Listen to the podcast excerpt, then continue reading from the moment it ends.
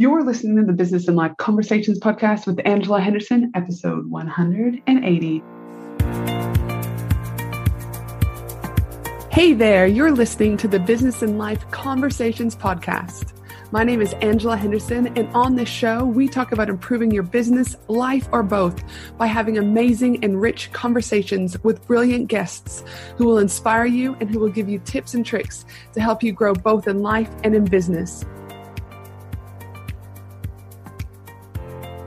Well, hey there, and welcome back to another awesome episode of the Business and Life Conversations podcast. I'm your host, Ange, from Angela Henderson Consulting, where I'm an international award winning business consultant and coach who has helped thousands of amazing women business owners get all the pieces in place to have consistent four and five figure months and then on to six and seven plus figure years without burning out in the process. Okay, so here's the deal. This episode is slightly different. You see, I ran a live event back in November for 75 women, and one of the sessions was a panel with myself, Denise Duffield Thomas, and Cherie from Digital Picnic. And the three of us talked so openly about our success, but more importantly, we opened up about our mental health collectively from ADHD, anxiety, depression, OCD to autism. It was important to me to share with the women at the live event and now with you that despite our struggles with our mental health, we are all very successful. Cherie runs a team of 19. Denise just had a $1.2 million launch, and I'm a seven figure business consultant helping women around the world to have profitable businesses. I wanted to show how each of us have a different journey to our diagnoses, from how we got diagnosed to medication regime, coping strategies, and so much more. We are each so different, but yet so the same. And because it was so powerful and so well received, and so much feedback I, was given to me from the women that attended the live event, but those who also were not able to attend the live event but watched the replay, I knew I had to create it into a podcast because I know it might just help you too. So sit back and get ready for some very raw and real talk from three women who are killing it despite having ADHD. But before we hop into this awesome episode, I'd like to remind you that this episode is sponsored by my mastermind, the Action Takers Mastermind for Women in Business. Doors are open for my 12 month online and in person experience designed to get your business to the next level, whatever that looks like for you. The Action Takers Mastermind helps women business owners like you to get the clarity you need, to be able to get genuine information on what's possible, what's working, what's a waste of time, to develop your overall strategy, help give you feedback on ideas, different perspectives and skills, give you introductions to new clients, leg ups to the new opportunities in the field, access to an amazing community, and so much more. During the 12 months, you're going to get strategy sessions with me, emergency hot seat calls, implementation sessions, co working days, monthly mindset coaching, 12 month access to our daily um, VIP group, access to other guest mentors, monthly guest experts. We've got two one day live events at the Gold Coast, and so much more. If this is sounding like something you'd be interested, the 12 month Action Takers Mastermind, like I said, doors are open now. And if you're needing this to make sure that your business gets elevated, that you step into the new version of you and shed 1.0 version, then let's make 2022 your best year ever. Head to angelahenderson.com.au and simply click on the services page, click on Mastermind, and then book in a call for us to chat to make sure it's the right program for you. Now let's get into this awesome, awesome episode two of my favorite humans in the whole wide world, Cherie from the amazing digital digital picnic and Denise Duffield Thomas from Denise Duffield Thomas. It is so fun to have you both here today, where we're going to be sharing just as a panel as three successful women who also have ADHD and how you can have ADHD but still be doing amazing things in the world. So just a quick intro, Cherie, can you just give us a quick little intro because not everyone may know you, who you are, where you're from, where you you know what you get up to on every day, and then we'll let Denise uh, share with us. Yeah, sure. Uh, hi, everyone. My name's Cherie, um, and I'm the founder of the Digital Picnic, which is a digital marketing agency based in Melbourne, um, which is definitely not the most livable city for the last two years, but I still love her. Um, and yeah, I've um, just been sort of building on what would be definitely a special interest of mine, which has always been what I'm doing now. It's just that it has, you know, um, I guess it's just a recognized job now. But honestly, from, and I've shared this story online, but you know, when I was 14 years old, and I, that was the age that I was when the internet sort of first arrived in, you know, my little home, and I connected up, and that was it for me. It was game over. So um, now I do this professionally, and I love what I do, and I've got a really great team around me to help me uh, with what we're working on. So it's mm. good to be here today. Dude, fantastic! And how many team members do you have now, Cherie? Uh, we have 19. 19. I, 16 was in my head from the last time we talked, but I haven't chatted for a while, so I wasn't too sure. 19 amazing team members, so fantastic. And good old Denise, I'm just switching screens so I can see you, my love. How are you down in Newcastle? Oh, you can, look fabulous. Uh, thanks, my friend. And now, can you share with the audience a little bit about you and what you get up to? Sure. Hi, everybody. Thanks so much for having me. So, I am a money mindset coach. So, I help entrepreneurs deal with any of the money gremlins that they might have that stop them from charging what they're worth or asking for money. And, um, and I do that through my books and my course, Money Boot Camp. So I've been running that now for over 10 years. And, um, and I live in Newcastle. Dude, fantastic. I love it. Now, today's topic ADHD. I've got a couple, I didn't want to do slides, but I did want to give a little bit of information.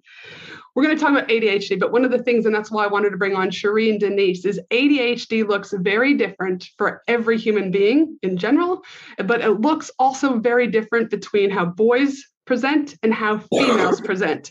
So I kind of just wanted to start a little bit about what, again, and this is a generalization, but again, some of the ADHD presentations that we see in girls. For example, misses important dates, often stuck by perfectionist tendencies, um, strong emotional responses to small things, messy room and or school bag if you're thinking about, oh, what you may have been like as a child, right? Constantly loses or misplaces things, appears not to listen, devours a book but can't start a book review, gets lost in dreams, overwhelmed by too many instructions, easily distracted, very talkative and fidgety, often blurts out answers and interrupts, struggles with maintaining relationships, low self esteem, potentially many interests but rarely sticks to one, and could be driven to action by last minute deadlines. All right. Again, these all look very different. This is something that I actually saw Denise post recently on your personal page. But again, one of the sources for this said Keywell would like to close the end of ADHD Awareness Month with a reminder that early diagnosis is the gift to life. They went on to say that mortality rates double if you are diagnosed after the age of 18 right? And if you are a girl, your life expectancy is further reduced than you are a boy. And it says early treatment for ADHD can change the future for almost anyone you love. All right. So, again, I want to give a little bit of context about that. The last thing that I want to give some context about before we jump in is there's another little thing is the gender differences. And again, I know this is a broad generalization. Okay but I won't get into my ex clinical hat here. But boy symptoms, again, are more obvious typically and more extreme typically. Things like impulsivity or acting out, hyperactivity, running and climbing, lack of focus, physical aggression can also be one of those things. Girls can also be a lot less obvious, hence why they are saying that's the reason why so many of us have gone so undiagnosed for so many years, right?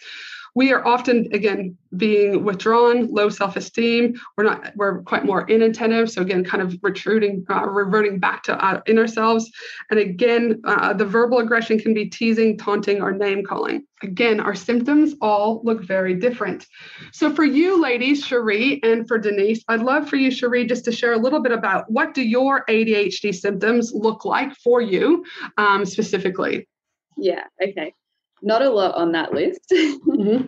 um, so I cannot recall in 38 years ever name calling or taunting anyone. Um, mm-hmm. Yeah, I'd love anyone in my life to call me out on that, but I'm pretty sure I can confidently say I've never done that. Mm-hmm. I'm also, you know, there are a few things. So definitely I can identify with the perfectionism that has been just my Achilles heel in life. Um, so when the ADHD descriptions, um, you know, get spoken about, and especially for women, it's the forgetting things and the forgetting your car keys and um, losing mobile phones and everything like that. Um, and I do, but I don't, if you know what I mean. Um, in that I work so hard to just not do that, you know. Uh, so, um, our, our home is honestly immaculate, but it is it, it's exhausting to live like that. So I'm never late to anything. I've never been late to anything in my entire life. I rolled in while you were talking about um, was it hippos being river horses, which was amazing. I'll remember that forever. um, but um, I, I, just I'm never late because I have to set up such exhausting buffers. So for a school day, I'm up at five, you know, and that's so I can get out and get the kids to school by nine. So while everyone's still sleeping, if I were to still sleep, we would be late to school. So I think I would be some of those things that you described, but it's just that um, I've just kind of mapped out my life so that I avoid the typical things that bring me down or try to bring me down because of my particular brain.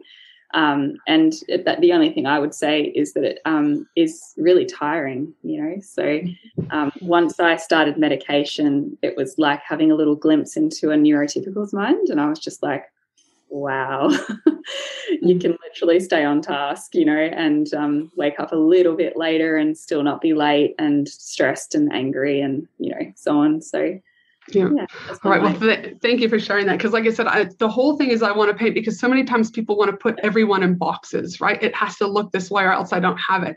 But all of us have very different presentations. So, thank you for sharing that to start with, Cherie. Denise, what about you, my friend?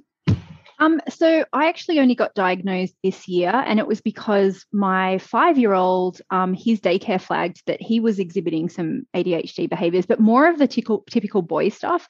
So I started um, researching it a little bit more and, and realizing that you know that's when you see all the women and how it you know presents to them. But I think the reason why it wasn't so obvious for me growing up is because I think everyone in my family has it. And so my mum had me at 17. We moved every four to six months. So we kind of lived this life where she was the disorganized one. And I felt like I was just kind of um, having to overcompensate for that. But I would lose my keys and my bus pass every single day at school. I never knew when assignments were due. And so I learned to, you know, do, read a whole book in half an hour, to do a whole assignment on the way to school, you know, on the bus. And I actually didn't see that as a negative for a long time because I just thought, wow, it's so cool having this superpower. Even when I was in a corporate job, I would do my whole week's worth of work between like two and five on a Friday. Because, like Monday, what's the point starting Monday? Tuesday, I'll start tomorrow. Wednesday, hump day. Thursday, oh, I'll start it tomorrow. And then Friday, oh, may as well start after lunch. And so I was, what I didn't realize though, that living that way had me in a constant state of fight or flight and um, and I could do it. And like Cherie, like I've never been late to anywhere, but I, it takes a lot for me to get there just on time. And it's like I had to learn how to manipulate time and space around me to to get somewhere on time. And that's you don't realize how much energy that takes up all of those all of those layers. So I've only been on medication for um, a couple of months. I want to say four months. I don't even know what is time and um, and what it's shown me is that it hasn't taken away any of that amazing creativity and that speed that I have, but it makes it both easier to start things and it makes it easier to finish things. And um, and that's been so valuable for me because I think I just had this perception that oh like I'm a last minute person. I'm really lazy. I'm really like such a procrastinator and not realizing just how much effort it takes to just get started or how much effort it could take to finish things. So, yeah, that was me. I just thought I was the normal one and all my family were crazy and disorganized. Turns out I was there as well. So listen again, very different. And like you said, it's only since the little ones started to come around, you started daycare. I know you reached out going, I think, Ange, can I pick your brain a little bit about what this might look like? We had multiple conversations about it, right? For me, it was I wasn't formally diagnosed until probably well, it was four and a half years ago when I hit rock bottom with getting bullied from my corporate job, where I was also diagnosed at that stage with clinical depression and also anxiety.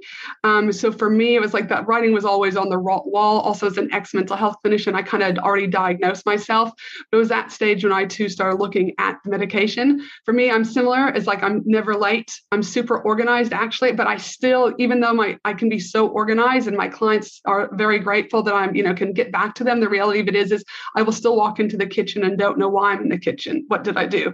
I will go to get something for a client and I need to go on Instagram to get it. But then an hour later, I'm like, why was I on Instagram? And it's not till that email that's prompted me to go back and be like, oh yeah, that's what I was looking for. Right. So I almost have to leave a lot of clues in my life so that I don't forget things when I was also diagnosed with uh, depression and anxiety, they also gave me a provisional diagnosis of OCD because as a child, I had to write lists for everything. And that's probably how I finished high school and university and my master's degree. And, and I do what I do. Uh, even to the point when the psychiatrist saw, saw me one day, he's like, How many times have you written that list that you brought to me today? And I said, Oh, funny you mentioned that. I just rewrote it in the waiting area. And he's like, Yes, exactly. Right. So again, present very differently.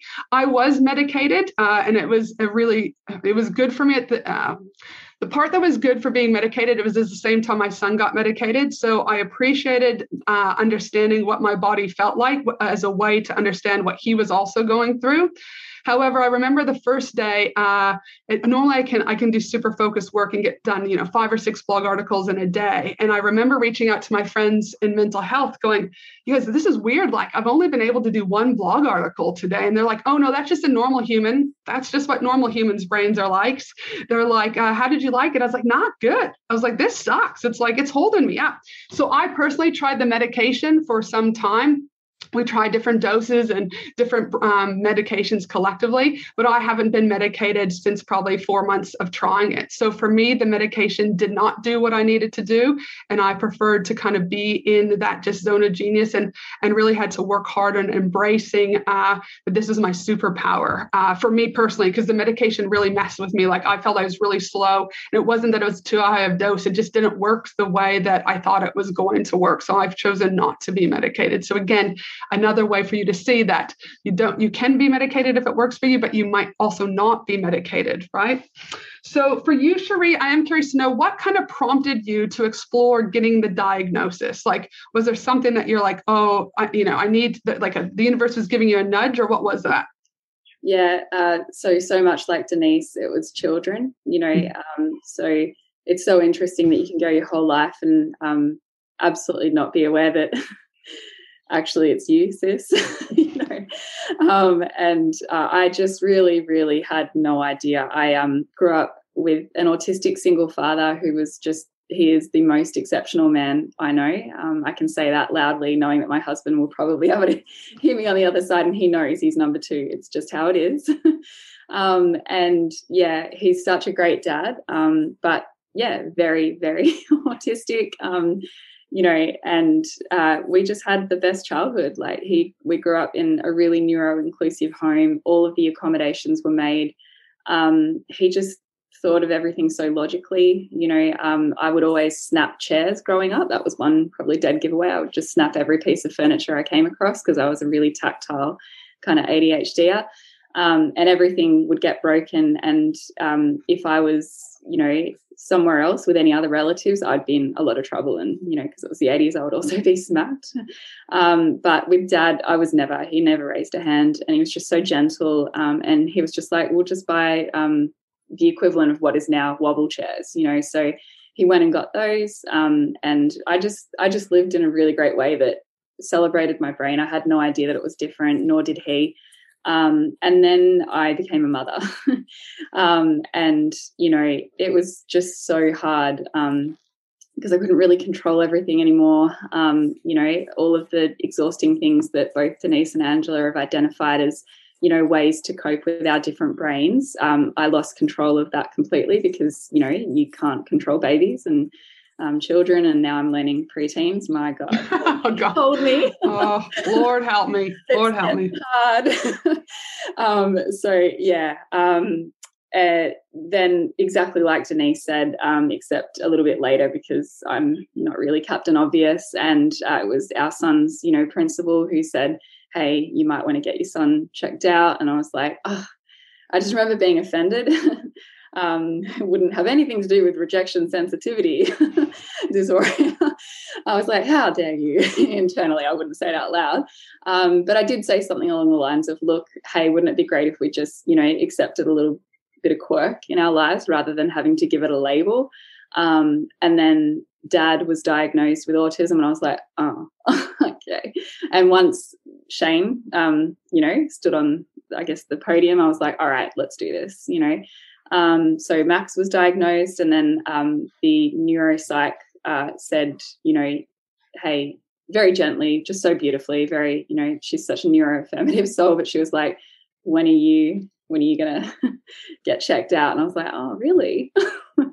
um, and yeah, got checked out. And actually, I have like the blend, so it's called AUDHD, so autism meets ADHD, and it's it's tough. I find it really lonely because um, ADHD blends in a different way, and I can't always completely relate to straight up ADHD, and I also can't relate to straight up autism.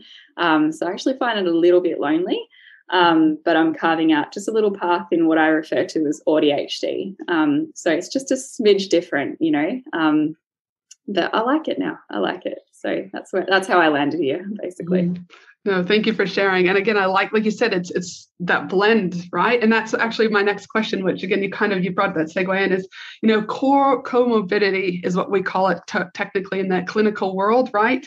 Um, which is um, you know, when you have a blend of two or more diagnoses together. And so for me personally, is I have the ADHD. I did have anxiety and depression. Obviously, I have that had that in remission for a while, but I still have those OCD type characteristics. And it's not uncommon to have more than one thing going on in your world, right? Yeah. We also know that drug addiction, addiction collectively, drug and or alcohol is also high for us in the ADHD space because it does become lonely. Uh, we don't have a lot to turn to, so we turn to that. Doesn't necessarily help us because again, alcohol, for example, is a depressant, and there's other things that can really not help with that. But again, it does go hand in hand. So I know you've talked about the, you know, I've talked about my comorbidity, you've talked about yours. And Denise, do you have more than one thing going going on also? Um, so a lot of things run in my family. So um, my cousin had um, severe OCD. Looking back now, seeing um, how a lot of my aunties had depression and anxiety. One of my mm. aunties is being um, diagnosed with bipolar, and now I'm in a lot of those groups. It seems like um, that some people that's where they get diagnosed first, and it might not be that thing. So I'm kind of looking at our whole family history with different eyes. And um, looking back now too, every couple of years, I would go and see someone and say, I think there's something wrong with me. Like I don't, I don't feel good. And so I went down all of these routes because no one ever mentioned that. They were like, oh, well, it sounds like you had a bit of a like, you know, a bit of a interesting childhood. Maybe it's that. So I thought, oh yeah, I've just got all this like trauma from from that. And then um, okay, well, we'll scan your brain. Nope, nothing there. And it wasn't until last year where I didn't have any of my normal coping mechanisms, like just realizing how much going away for conferences probably just gave me that little like dopamine hit that there was always something to look forward to. And then suddenly I'm just at home all, all of the time. And so I, for the first time in my life, took anxiety medication last year. And I thought that was it. Um, and I thought, oh, great, I figured out what's wrong with me. It's anxiety. And um, it wasn't until then I you know went down the route to try medication. And i said to my doctor i'm okay to to not take the anxiety one because i just want to test out and see if it is adhd or anxiety. And um and so i haven't had any anxiety meds for probably about a year. And i think it's yeah it's interesting to see that you know i've probably got a few of those other little things like definitely a little bit of the ocd from um from my family but i think really it is it does seem to be quite pure adhd for me mm-hmm. um which is it's just so validating to go uh, uh, validating but also annoying thinking how many times you know I I went to go and ask for help. Even as a as a kid I had trichotillomania as a kid so for me that wasn't pulling out hair it was twisting hair because I didn't know anything about that I needed fidgets that I needed something and um, I read obsessively at school and so my teachers would let me read in school and so I didn't see any of those things as a a symptom of anything. Um, and now a lot of my self-soothing behavior behaviors have completely disappeared, which is great. Mm-hmm. No, thank you again for sharing that. And you know, ADHD, as I said earlier, it looks different for everyone. And one of the things for me is I've had to embrace it actually as my superpower. I do believe that I am where I am today because of the ADHD. And once I kind of embraced it and turned that shit on and realized that you are going to have a million ideas at any one time. And when my team tell me, Ange, listen, there's a lot on our plates, uh, you know, you know, we got to slow down. My my ass ain't slowing down. We're only moving forward, right? So it's one of those things that I'm like, well, if you're not on the bus, leave, you know, and they're not like that, but I'm just like, find someone else, hire someone else, because the brain isn't slowing down. I'm here to make an impact. And I'm really, really passionate about being able to look at this not as a deficit, but this is a positive. So I'm curious to know in your space, Cherie, with um with you know with your diagnoses and stuff like what positive have come from it because obviously yes you know at the very beginning i talked about okay, here are the labels. I hate labels. I mean, they fucking suck, but it's the world that we live in. But how have you reframed it potentially as a positive, or how have you embraced it? And maybe have maybe you haven't. I don't know. But what good has it allowed you to? Again, empathy, maybe sympathy, thinking of others. Like what what what benefits have you seen with this? Yeah. Um, uh, so everything. mm. um, marriage, mm-hmm. friendships the way I work with my team, um, even my relationship with my in laws, um, a deeper connection with my dad, who really is not just a best friend, but like a soulmate to me. Mm-hmm. Um, I just make sense. Oh, I, I, can retain friends better now. Um, I used to have a pretty um, not so great like retention rate with mm-hmm. friends, um, which we would call in digital marketing land, because I would let them down. um, you know, I would forget things. Um, yeah, I just I forget to reply to text messages. I'm not very good at banter. Um, I find it just honestly really boring. And so I would always think I'm not going to subject you to, hey, you know, how's your day? But they would want that from me. Mm-hmm. Um, so yeah, I, I, was losing friends, um, and now I can give something a name. And also hilariously, I look, I don't have a large friendship group. It's just not how I roll in life. I've got I'm an introvert. I've got a small friendship group, but the friends that I have are like chef's kiss. Like you just couldn't honestly wish for better friends than the ones that I have. Um, and hilariously, they're all, yeah, autistic or ADHD, all on the spectrum. There's one, uh, one only that is neurotypical actually, which is I don't even know how that happened, you know.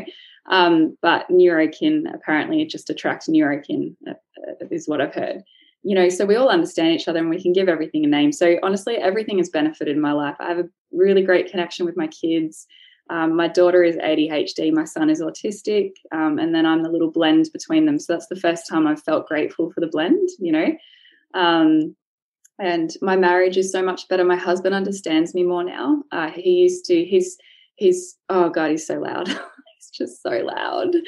He's italian and irish and he's he doesn't know what quiet even is you know? It just wouldn't even occur to him to even slightly slightly lower that like level and he never knew how much he just puts me in sensory overwhelm. I'm like shut up. Sometimes i'm like just stop.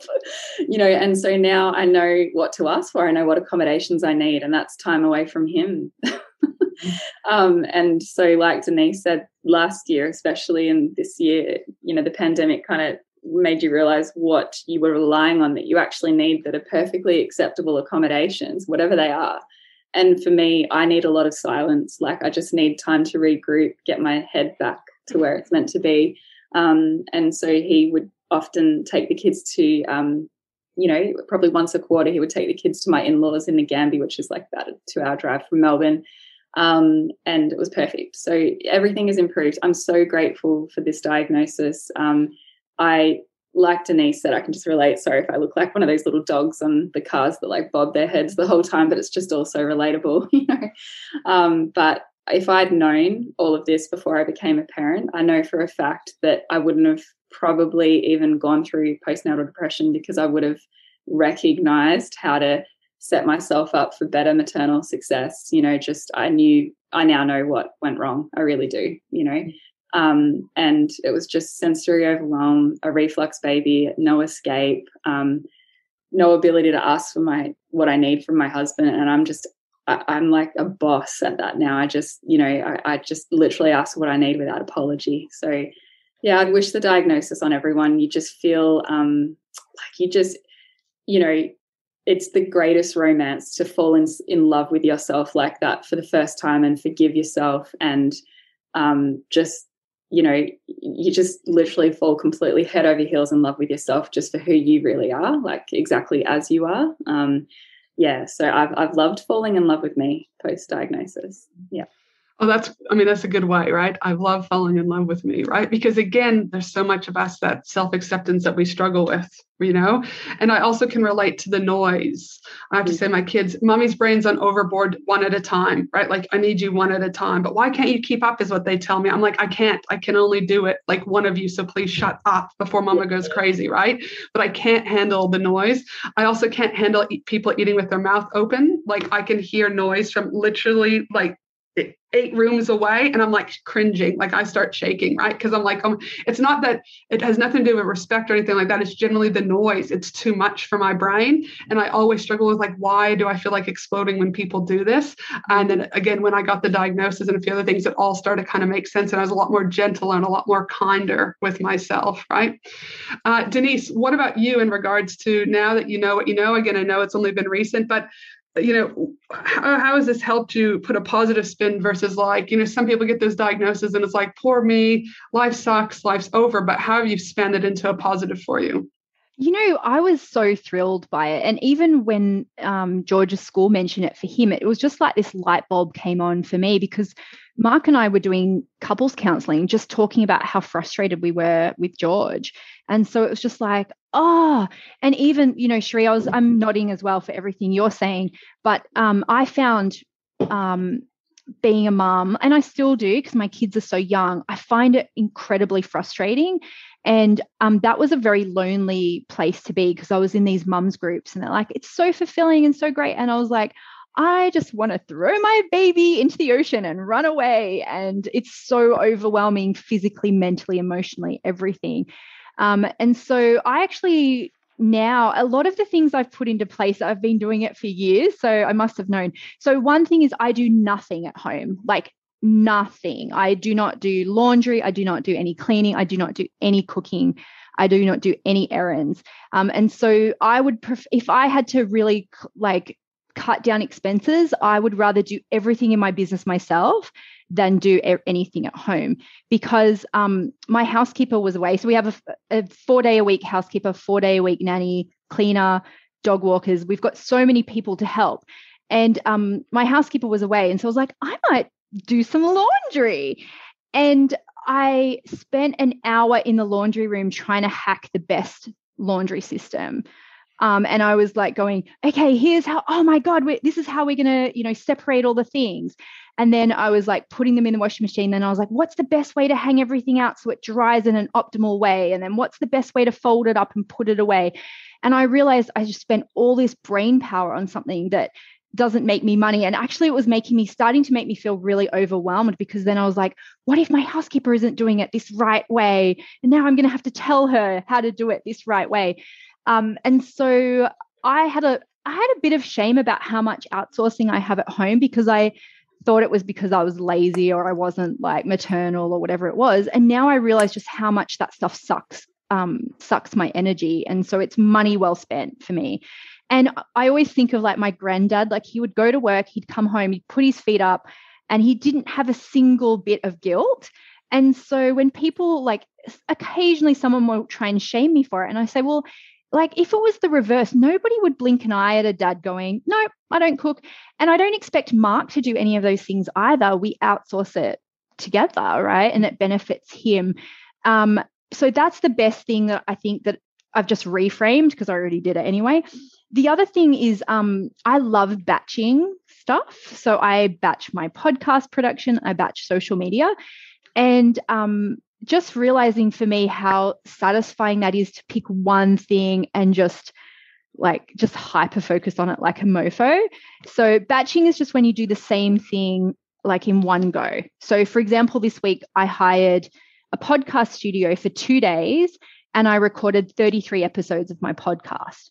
So that takes me to like June next year because I'm sat there and each episode is about 25 minutes. So it was like 13 hours of talking. But I've trained for that my whole life and now I get paid for it.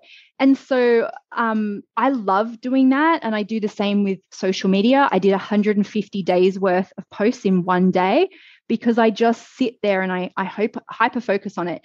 But the, I think the big change that I've made from that is realizing how much I need to get the right team around me to understand that behavior because now that I've done my two days in the studio, I never want to hear about that podcast ever again. So then you have to have people who understand, okay, well, then I will.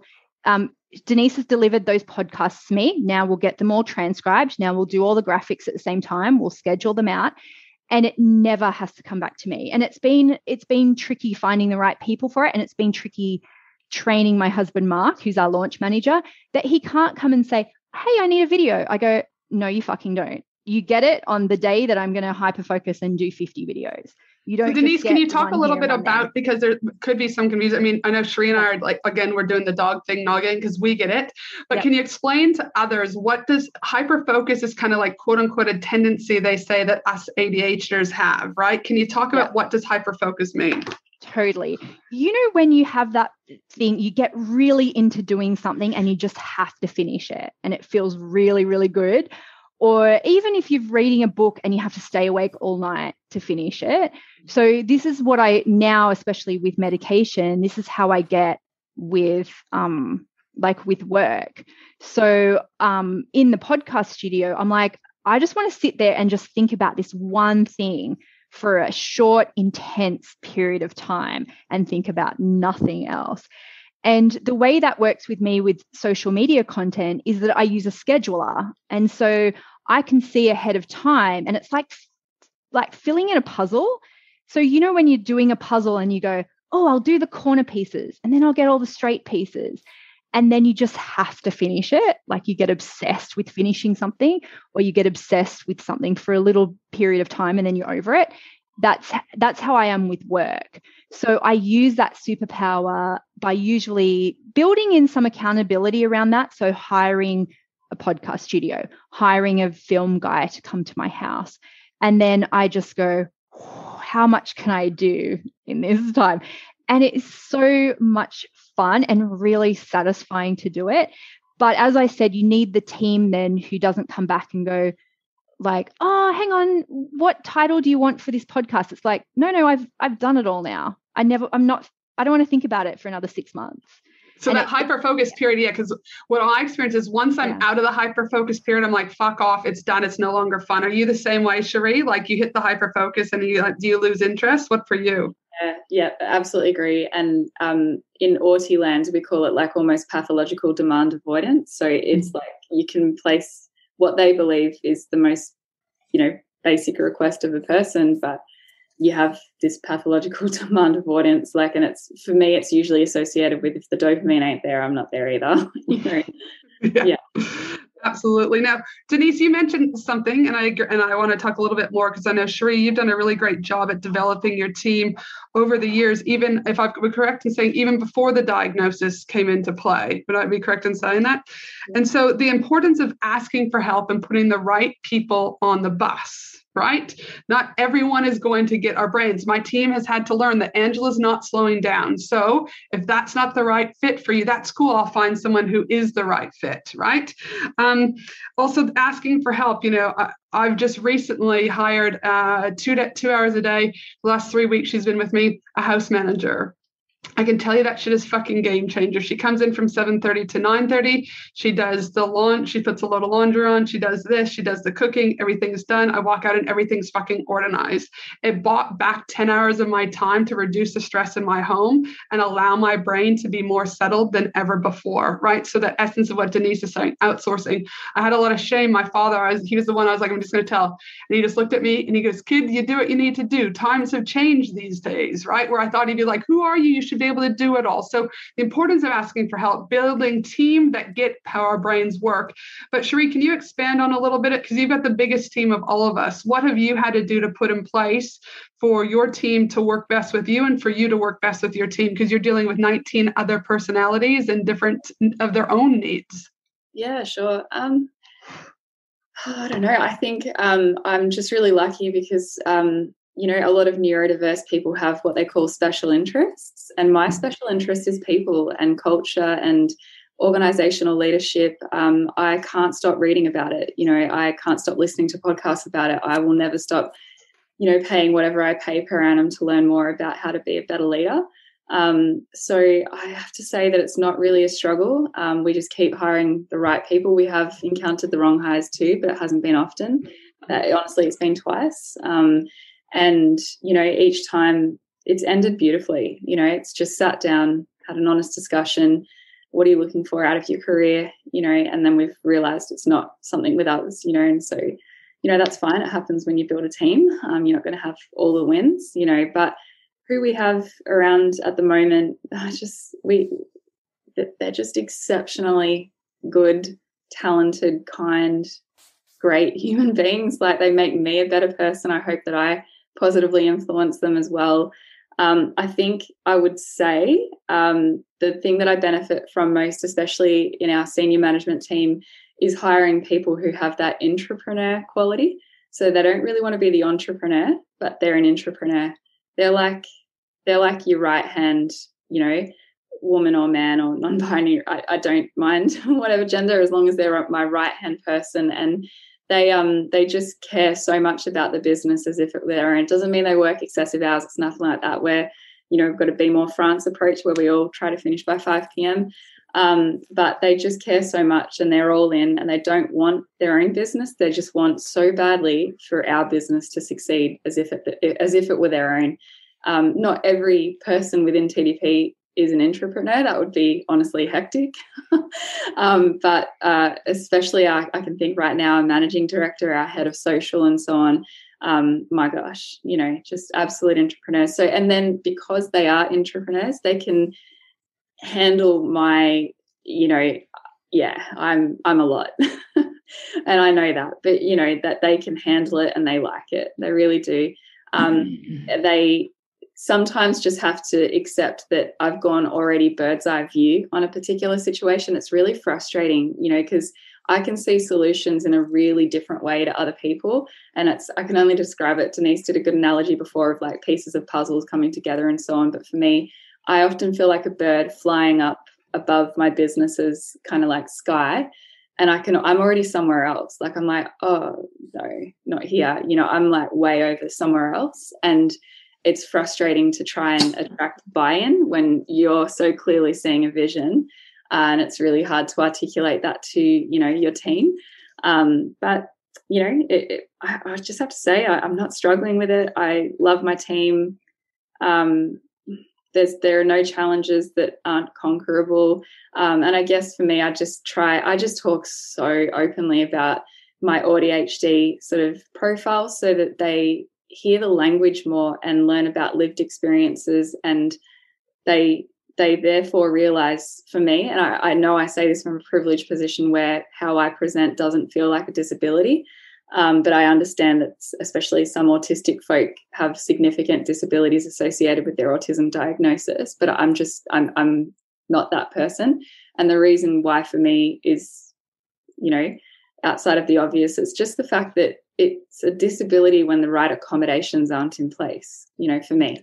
When you've got the right accommodations in place, I feel really able, just like everyone in this room today. You know, when I'm not feeling able, it's because there isn't there's there's an uh, there's a particular accommodation missing. You know, so uh, and that's so easily conquerable. You know, so um, yeah, I, I just I I don't know. I, I feel really happy. I, I, love where my business is at. I love the team that I employ. I think that they're lucky that my interest is them. Like, what a great thing to be, you know, um, around. I just, I'm obsessed with them, completely obsessed, you know, in a non toxic, healthy, professional way, but I am completely obsessed with them. So, um, yeah, I, I just, I love the way I serve them and I love the way that they serve me in return it's just it feels really great. I really liked how you recapped there the essence of but when things aren't accommodated then you know it becomes hard. But i am able as long as people are willing to accommodate right? So yeah. you know i know denise we've talked before about uh, when you do speaking for example because i know denise you'll be at my event next year and so will cherie and you're like and i have to speak in the morning. Do not give me an afternoon spot. I need to speak in the morning because that's mm-hmm. where my energy is. That's when i'm going to be most alive and that's when i can so i even know when i was booking you for one o'clock today i was like oh the, and i hope the energy's okay. And you're like yes but i'm mindful of that right? Like how can i accommodate and if it's a morning thing well let's get you in the morning you're going to have more energy. So but i also think how we've also we we're using our voices right to not only make a bigger impact but also to educate our team on how we work and what we need. Because if we don't do that i would suspect that things would look very messy if we're not able to you know say we need to make this uh, accommodation. Now as as I hope you can see today, you've got you know three amazing humans doing three amazing things, and and when I what I'm about to share is is that again you've got someone who's got a team of 19, and most of them are full time. Am I correct, Cherie? Yeah. Yeah, full time. Millions of dollars here. Cherie brings in every single year, serving some amazing humans in our community. Denise just had her launch, right? 16,000 leads. She made 1.2 million off the back of a five day launch right? Uh, right. I'm a seven figure business consultant, right? We all have ADHD. We all have well, anxiety, depression. We've got the autism swinging in there. We've got some OD, OCD swinging in there. I brought this panel together to let you know that whatever is going on in your world, whether or not it's a diagnosis, and you don't have any diagnosis and you probably don't plan on going to get a diagnosis. The reality of it is is you can still be successful. You can still be successful with the diagnosis. You can still be successful if you binge watch netflix. You can be a good mom and equally a good woman in business. You can have them. Again if you again in my opinion is you choose to right to go and get the help go and ask for accommodation and do what you need to do just continue to be you. So that's really why i wanted to bring it together today so that people here can see that it is at your fingertips if you choose to kind of embrace it and you know still take action. Now we will have some questions for i can see that there's been questions popping up. So i'm going to kind of feed them to you cherie and um, one second, Denise. I'll go through. I haven't wanted to answer too many questions as we were in the middle of talking, but we'll go back to this. I think there was some around, hold on, the batching, I think is one of the things. Um, and for the rest of you, if you do have any other questions for Shreya Denise, just pop them in below. I think you said one of the questions was, how do you evolve the content example podcast episodes to current events? So, Denise, obviously you've planned till June next year. Let's just say World War yes. COVID 84 comes into town next year. How did okay. you handle that? No, um, this is a really great question. And actually, I made a decision a couple of years ago that I wouldn't do too many real world things in my content. I keep my, say, for example, podcasts. I keep my co- podcast very, very evergreen because then it's easier to do social media posts about what's happening in the world, but not so much something that's an audio product. So actually, what I did this time is um, I asked people, what, what do you want me to talk about? And so I just had a massive big list. I did a couple of bullet points for each one, and then I just sat and, and spoke about it. But I actually went and had a look at some of the things I was writing about 10 years ago because a lot those things are still exactly what people are struggling with and i think we can o- overthink content a little bit we can shift and change headlines but I was like, I, I found this article I did 10 years ago about what new kids on the block can teach us about money. And I was like, I'm going to re record that because why mm. not? Um, and so, yeah, I, I don't, um, I don't do batching stuff like that necessarily that's um, topical. Mm-hmm. Cherie, did you have anything that you wanted to add to that? Yeah, sure. Uh, we batch about a month of content in advance and we follow something called a STEPPS model, which has um, uh, been brought to my attention by a person called Jonah Berger. Um, and I just really love it. It just suits the way I like to deliver content. So there's always, if you follow the STEPPS model, you're basically designing content with someone's particular interest in mind. And I, I sort of chase like affinity. And I feel like going one month in advance, I'm fine with that. And you know, yes, there was one time where we had an earthquake and another lockdown and, you know, um, all of the things. And I just had to change like a couple of things. But you're right. Like, as Denise said, it pretty much remains evergreen for us if we go about a month in advance um, because we um, talk mostly to things that we know the affinity is there anyway, you know, so we chase um, particular content themes that we know our audience, you know, are really interested in. And I do that following that STEPPS model. So it's steps with a double P, so S T E double P S. Mm. Um, I just, I love it. Follow it. It's so inspiring and it really elevates your content.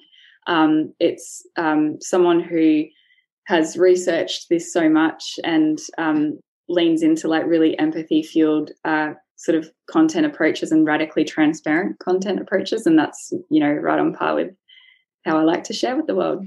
no, absolutely. If you're not following uh, Cherie or Denise on Instagram, I would again very different types of. Obviously, you're in different types of fields, but Cherie, yeah. you have a very beautiful way of capturing stories and allowing people to actually feel the feel. So again, if you're looking at how, uh, in my opinion, captions and storytelling should be, Cherie is one of the go-to in that space for sure. Not that you're not good, Denise, but I think Cherie's got the edge on that one. She's very. It's kind of like your superpower, Cherie, is you're very good at just articulating and capturing that to the audience really well. So, yeah, huge congrats on that one. Now, Beck asks in regards to obviously our brains when our body sometimes doesn't want to slow down. I mean, we probably can all sit there and be grinning and shaking again with that. But she asks, what do we do physically, mentally, and spiritually when there is the drive to never slow down? She says, I just want to keep going. I'd work 24 7 if I could, but my body sometimes just can't keep up. I find rest to be boring, so it just seems like a time waster, despite the fact that I know it's essential. Denise, what are your thoughts on that one? I mean, it's one of those things that I think we have a lot of guilt around. And I've kind of just gone, that's just who I am. Like I'll go on holidays, I'll think about my business. But I I book in things that I have to do, like acupuncture, for example. Like, yes, cool, it helps my back, but it also means I have to lie somewhere for like 20 minutes and I deliberately don't have my phone next to me. I get massages. I don't particularly like massages, but I do them because it's a little bit of a reset. And also, I come off the table with new ideas. You know, like you're there and having a massage, you know how they go, how do you feel? And I think, great, I just wrote a whole book in my head. Thanks very much for that hour. I appreciate that. And so I just, I just block those things in regularly. I'm not good at taking holidays, but like I have a massage every three weeks. I have a facial every three weeks. I get my hair done every Monday. Um, and they're non negotiables. And so I have to also leave the house because otherwise I would be happy staying at home. I have an amazing office. I, I'd be, ha- I'd live here if I could, right? And so I just have to book things in to make me leave the house and and slow down because I won't otherwise. And I'm I'm kind of cool with that.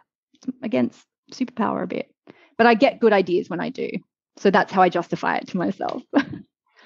I think for me personally, it's one of those things that again I've had to accept that this is just who I am. I'm not going to go and fucking do a candle workshop. I'm sure as fuck not going to go run a marathon. Do you know what I mean? If you guys ever see any of that on my socials, please call 911 or triple O because there's something wrong. Okay, it's just not not now. So for me, is I've just had to learn that like, listen, my brain goes a million. Again, I work on holidays.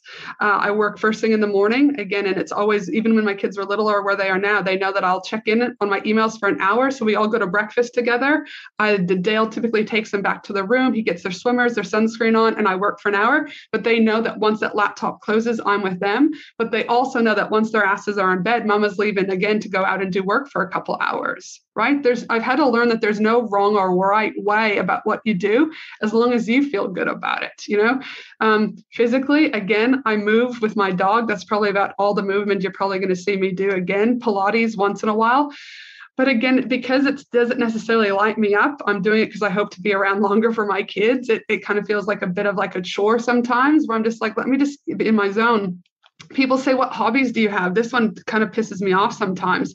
I'm like i just like reading business books and i don't really watch tv and i do things with my kids and hang out with the husband but you know really like i just i like my business. I like what i do. I like masterminding. I like learning. And just because again i'm not candle making or do you know what i mean watching tv doesn't mean that i'm a bad person. It just means that this what fills me up. So i've personally just had to learn about what fills me up and just kind of run my own race course on that. Uh spirituality wise again because of the five deaths I've had in the last three years of my grandmother passing on Christmas, my brother on uh, Mother's Day, a father on um, New Year's Day, another friend two weeks after that, another friend just recently. You know, I've had to go down, well, I didn't have to do anything, but I've been working with a variety of healers, and that has been nothing but extraordinary over the time. And I'd also say there is how do I take care of myself? Again, asking for help uh, you know, I've got an enormous amount of team and I've spent a lot on outsourcing and I could probably have more profit and more money in my own personal bank account. But for me is literally this latest hire, that 10 hours a week of getting back 10 hours of my time, that is what's going to allow me to be a better human, right? So that's me. What are your thoughts, Cherie? Yeah, honestly, I, I, I, think I would be inauthentic answering this um, by telling you that I nailed this. Um, I think I've documented pretty well how many times I've burnt out in business um, online, and um, it's just that's one of the negatives, uh, I guess, associated with ADHD. Um, I just don't seem to see it coming, and I'm just trying to work really hard on understanding capacity management, you know, a little bit better. Um, but same thing, and you know, as yeah, Denise and Angela have said we had an opportunity recently to hire a personal assistant and our managing director said well what do you want? Like what do they do in the office? And i'm like office? I said i don't need help with emails you know cat. Um, i said if we've got the budget bring that person into my home and you'll get so much more from me at work you know um, I said, I'm really sorry, and no offense to anyone here, but like, I'm not going to do that typical digital agency cis white male thing of like, yes, please get my coffee that I don't even drink. I would love that. You know, um, that just doesn't actually serve me literally at all. I can manage my inbox, I can manage, um, you know, most things with work, but what I really need help with is stuff on the home front, you know, just someone to literally be the personal kind of like life assistant. And perhaps that's just kind of smashing the patriarchy a little bit by saying, we don't need someone to sit in an office from Monday to Friday, nine till five. You know, um, we can bring these people into our homes and have some personal assistant sort of support at home. So that's been the biggest change for me. And only in the last few months, you know, that I've brought into our business and it's making like a huge difference. I eat better, I burn out less, I can really be engaged with the kids because I'm not thinking of all the 1001 other things that women seem to have piled onto their flipping shoulders, you know. Mm-hmm. Um, so, yeah, it's just, yeah. Uh, but no, do I burn out still? Absolutely. you know, uh, it's one of the deficits, unfortunately. But just for me, I've married the right person. Thankfully, Dave, Davy Boy, um, calls it before I do. And he's like, he's like that guy on that ad, the Snickers ad. He's like, you just ain't you. you know, you need a Snickers. And I'm like, oh, yes, true. so, yeah, he seems to be better at calling it than I am. And I think I don't know about you, Denise and Tree, but it kind of goes in seasons too sometimes. Yeah. And the season doesn't necessarily just have to be around launch. It can be that all of a sudden I've got eight new ideas because I did have a massage. And now I just want to hyper focus on those ideas, but they go for days, almost like it's not mania. So it's not right. But it's the only thing can, can compare like a true kind of when I'm hyper focused is almost like I'm a little bit manic, like I'm just like heads down, bum up, and nothing's going to stop me. Um, and when that happens, I always kind of know off the back end, my inside is now like, I need to give myself probably two or three days of just like doing sweet nothing or not having client work because I know I will crash. Um, but again, I've again I've gotten used to like the crash is coming. I'll be okay. You're right. It's not to the point of like I'm going to end up in hospital. I just know that it's just part of you know the way that the cycle in the season comes for us, right? So it's not necessarily all bad. All right, now one second. Uh, all right, I'm sitting on the fence. Let me say, hold on. Someone asked, where do you find these people that come into our homes? I know Denise, you said Gumtree. I was fortunate enough that I've had a boy. Again, he's a boy. He's good. He's 18. He's graduating, but he's been doing our lawns for the last five years. Um, very cool kid, Jack. And then his mom used to drive him all the time, and she just does not just, but she chooses to do work at say like the convention center and stuff. And she has her hours have been cut. And I said, oh my goodness, I'm still looking for someone for 10 hours a week. And she's she's like, oh my gosh, I'm in. So it just so happened like I was putting it out onto um, different local groups, but nothing came. And again, divine timing, the universe, Paula was there and it just was a right fit. What about you, Cherie? Where did you find your personal help? Um, Facebook. mm-hmm. So um, yeah, and brought that person in and uh, we've got to be extra careful because that person t- like interacts with our children um, mm-hmm. both neurodiverse so um, I only want neuroaffirmative souls in our home. I don't want anyone just squashing all of the good stuff we're trying to build with our children about really positively embracing their autistic and ADHD identity. Mm-hmm. So I just just want to say for anyone asking, we we have experienced the wrong hire there. I just brought someone in recently that was disastrous, you know, and uh, it was really really bad. You know, just um, Denise, you said that you worried about people sort of say shaming you, and that person definitely did. It was my first ever attempt to get that kind of support, and this person made me feel really terrible for needing her services. And I was like, hang on, I can't figure this out. You need the money, right? And I need the support. So surely this should just be working. But yeah, it was really bad. Um, so lots of shaming. Um, kept referring to my son as ASD. We don't. We point blank refuse ASD. It's not a disorder for us. So mm-hmm. um, we said we don't use ASD. We use autism or, or autistic. Um, so uh, but she was like, "Oh, that's ridiculous! What what a crock of shit!" You know, and basically said that to my face. I'm like, "All right, so you can leave. um, you're not going to fit in here." You know, so that wasn't a great start. And I think for a little bit, I was like, "Oh, I don't want to do this again," but we did, and we ended up bringing in someone who was um, the digital picnic studio assistant, um, and it's just perfect. Absolutely perfect. She's been she started as our nanny, became the studio assistant. Um, and tried marketing elsewhere and hated it and said, please, can I come back? And I'm like, please, can you come back? And she's like family. She's like a little sister, uh, sometimes a daughter, um, a bestie, you know, and I just couldn't be without her. And my kids adore her and she's improving their self esteem and just so good for them, you know, and she's on top of the house stuff for me as well and a bit of life admin as well. So sometimes you so don't hear the three of us saying that this has been how I've achieved my success and don't think, oh, great, well, first hire will just be fantastic. For us, it was disastrous. mm-hmm. um, but it doesn't matter because, you know, it's how you bounce back from, you know, those lessons. Yeah. Mm-hmm. 100 and thanks for sharing that again finding the right person regardless if it's at home or in the office right? If they're yeah. not going to fit in the right on the bus then they need to get off the bus right? And being able to know that you are going to have to probably fire people and let people go. It's just like i don't know any business owner that hasn't had to do that right? And it's uncomfortable but again it's your business. You're the ceo you've got to make the decisions that are best for your family you and obviously your business. If someone asked how did we get diagnosed? Uh, for me I was seeing the GP. The GP then referred me to the psychiatrist. The psychiatrist had me do some squ- like scaling questions, write down family history. Uh, but he also was like, listen, you know, you pretty much already know this is what you have because of my, you know, ex mental health diagnosis. Most people, they laugh at you. They think it's like a Google. I pretty much knew that everything that was going on. That was me, but you still have to go through a process in order to get the actual diagnosis. Uh, what was it for you, Denise? Um, yeah, same.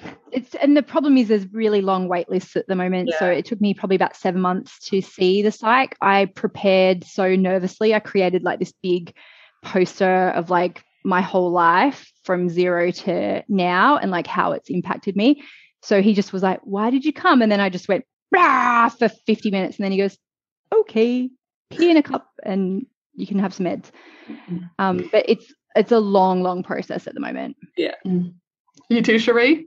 Uh, pretty much exactly the same. Uh, I just want to share, in case this helps anyone. Um, when I was diagnosed, I was thrown straight onto medication, um, and it was a disaster. So don't, again, just like I shared that, you know, hiring story just before. Um, my first attempt at medication was 2020. It was two weeks into Melbourne's first lockdown. Um, I've heard that it's not a great time to start Ritalin.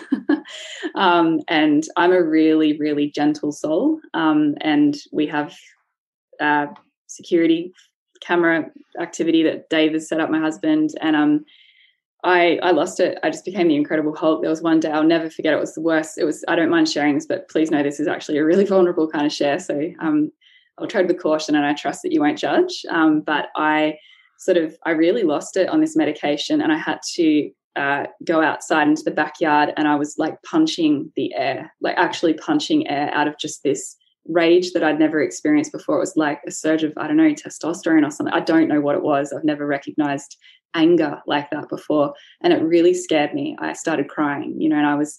I did punch, you know, the side of our house with my own fist, which was the lowest moment for me. Um, and I went straight back to the GP and I'm like, um, this is not, I'm not having a great time on this. And he took me straight off and he said, you know, um, probably should have told you about the role that cortisol plays and we're in a lockdown and it's the beginning of this pandemic and And I was like, that would have been honestly great to know because it really scared me. You know, I just, I'm really seriously gentle, and that was really terrifying.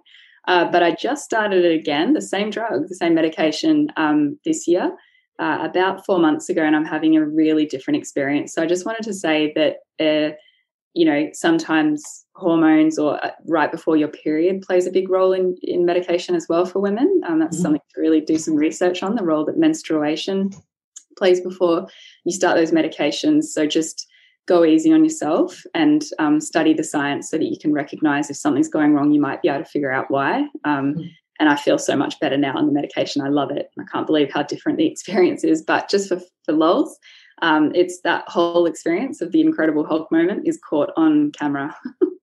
so it sent a recording to my husband at work and he was like are you okay and i'm like do i look okay i'm really just out here punching air dave so we are not okay um, so yeah that'll be captured that's recorded and we're going to use it when i end up in an aged care facility one day and then we can show all the nurses how much of a badass i was in 2020 again but that's the thing though right yeah. understanding yourself and having the insight because the medication can one type of medication doesn't work for everyone, you know? Yeah. And with Ritalin in particular, when I used to, you know, see it with my own patients, is that come three to four o'clock, there's a thing called rebounding. When it's if you don't have another dose, it can come and it can spark enormous rage to where again, and Finley was initially on Ritalin and he too was punching walls like angry, like I mean super fucking angry. Again, they didn't, I'd seen it before, but when it's your own kid, you're kind of like, what's going on? But then also 50% of the human population has underlying tics. And when you have a stimulant, the tics can actually come out. So the next medication we saw Finley have a motor tic and a verbal tic that wasn't there before too. So at nighttime, again, keeping in mind my ADHD and I can't handle noises, for 45 minutes to an hour, all I heard him doing was sniffing because the more tired you get too, the more likely the tics are to come out. And I was like, what? The? I was like, I literally walked around. I don't have my headphones. I have those Bose headphones, and I'd have to put them on because I was re- like, I wasn't about to start punching walls, and I wasn't on medication at that stage because I was like, I can't handle this. What's going on? And then I was like, oh my goodness, Ange, it's a tic. And then he got this other one that went like this and it just kept going and going. So we had to get him. So for Finley in particular, we've had to try four medications to find the right one for his body. And we're predicting as we go into adolescence, it will change again with the release of all the hormones, right? So also, if you're entering perimenopausal, like myself, all right, the hormones are changing enormously. So, if you are off getting diagnosed, be mindful too that not only about your period and your menstrual cycle, but also about what is what everything else is going on in your body too. Like it's not, and try not to get too deflated if you've got to potentially try something else. Uh, and like I said, medication might not, it's not doesn't work for me, but again, I do see massage therapist, I mean healers, and other things that do work. So know that there's a bunch of different ways that you can skin a cat too when you're looking if you do need to get diagnosed. All right. Um, all right. Well, ladies, we've got two more minutes, so we will start to wrap things up. But I hope you all found this useful with Cherie, myself, and Denise sharing with you our experiences with our own mental health and what that has looked like for our, our home, our families, uh, our businesses, us individually. And that ultimately, again, this is really to, I hope, empower you and inspire you that you can have a successful business and also have a variety of the things going on. Again, Cherie, you've you've had all of this going on, but of all of us, right? You've also had fucking what is it, 952 years of lockdown on top of everything, right? So yeah. again, you still, um, and I, again, there's a lot of healing that I would suspect that has to happen too coming out of this, but you still kept the business afloat despite COVID, right? You still kept the team going despite COVID. So again, as I've talked about, and I know Jess talked about, and a bunch of us, is even when things are at rock bottom. And the whole theme of today is around Cover Me in Sunshine from the song Pink for Denise and Cherie that we weren't here. And that was a song that got me through these kind of last 18 to 24 months. And I didn't have it in any type of Melbourne in my life, right? But again, the world will keep spinning. It's just the beginning and everything will be all right. And so the essence of that you've survived all of it, you had a choice, Cherie, didn't you? You had a choice. I'm either going to throw in the towel or the choice to keep going. And Cherie's just another example that she chose to keep going even when things were hard, despite the craziness of Melbourne, Victoria. So huge congratulations, Cherie. Thank you. Got a receding hairline, everyone. It's really great. fantastic for you. Yeah. All right. Well, thank you so much, Denise. Cherie, any final words that you'd like to say before we wrap up? yeah, I do. So if anyone has this where, you know, I've seen people break their businesses because they get bored. And the thing that's really saved me over the last couple of years is that I've had this motto of all roads lead to boot camp, don't break boot camp. And so I allow myself to experiment in marketing and creating opt-ins and I experiment at the top end and I don't break my back end because that's my stability. And if you can if you can do something like that, it gives you the freedom, but then um, you don't break shit like I see people do all the time before before it actually works. So all roads lead to boot camp is has saved me so much, I reckon. Thank you for that, my friend. And you, Cherie, any final words? Just final words would be if you've listened to anything we've shared today and feel like you want to explore potential neurodiversity for yourself, I, I do want to say, honestly, my experience, and I can only speak individually, is that for me, it's been a competitive advantage that I love. You know, yes, there are some deficits, sure, but I don't like to focus on that. You know, and it's not that I'm in denial. It's just I don't want to live my life focusing on all of the, you know, the negatives. I honestly live every day so grateful that I have this competitive advantage that I find particular things much easier than other people. So how good is that? You know, so whatever path you go down, if this is something that you see yourself represented in some of the conversations we've had today, I hope you can start to recognize the many competitive advantages you undoubtedly have as well because of this. So, yeah. Dude, I love that competitive advantage, right? That's again, I think just the fact that we have insight to this and knowledge to this this is what i say when i'm working with consulting clients. Again i don't use the word competitive advantage. I just say listen i bring 15 years of mental health experience but i also bring probably way more childhood years 42 years experience of having adhd having gone through anxiety and depression. It adds another layer of i believe compassion empathy and insight to not exactly what someone's going through but again being able to help in a different way that is just like you know textbook per se so no i like that competitive advantage all right ladies thank you again i know you both are very busy human beings so thank you for taking the time to be here for today i wish you all the very best i'll see you guys on socials and uh, thanks again thanks everyone thanks for having me Thanks. Enjoy the rest of your um, retreat together. Bye. Thanks, ladies. And we'll see cherie and Denise next year at the live event when we can all finally hug. How amazing was that? I hope you enjoyed this epic episode and that it allowed you to see things in a different lens. Maybe it gave you hope, maybe it inspired you. Whatever the feels that you're having right now, lean into it. And I'd love for you to head over to Instagram and send me a DM about your favorite part of this episode. My handle over for Instagram is at Angela Henderson Consulting. I would love to hear what your thoughts were about this episode with Denise, Cherie, and myself.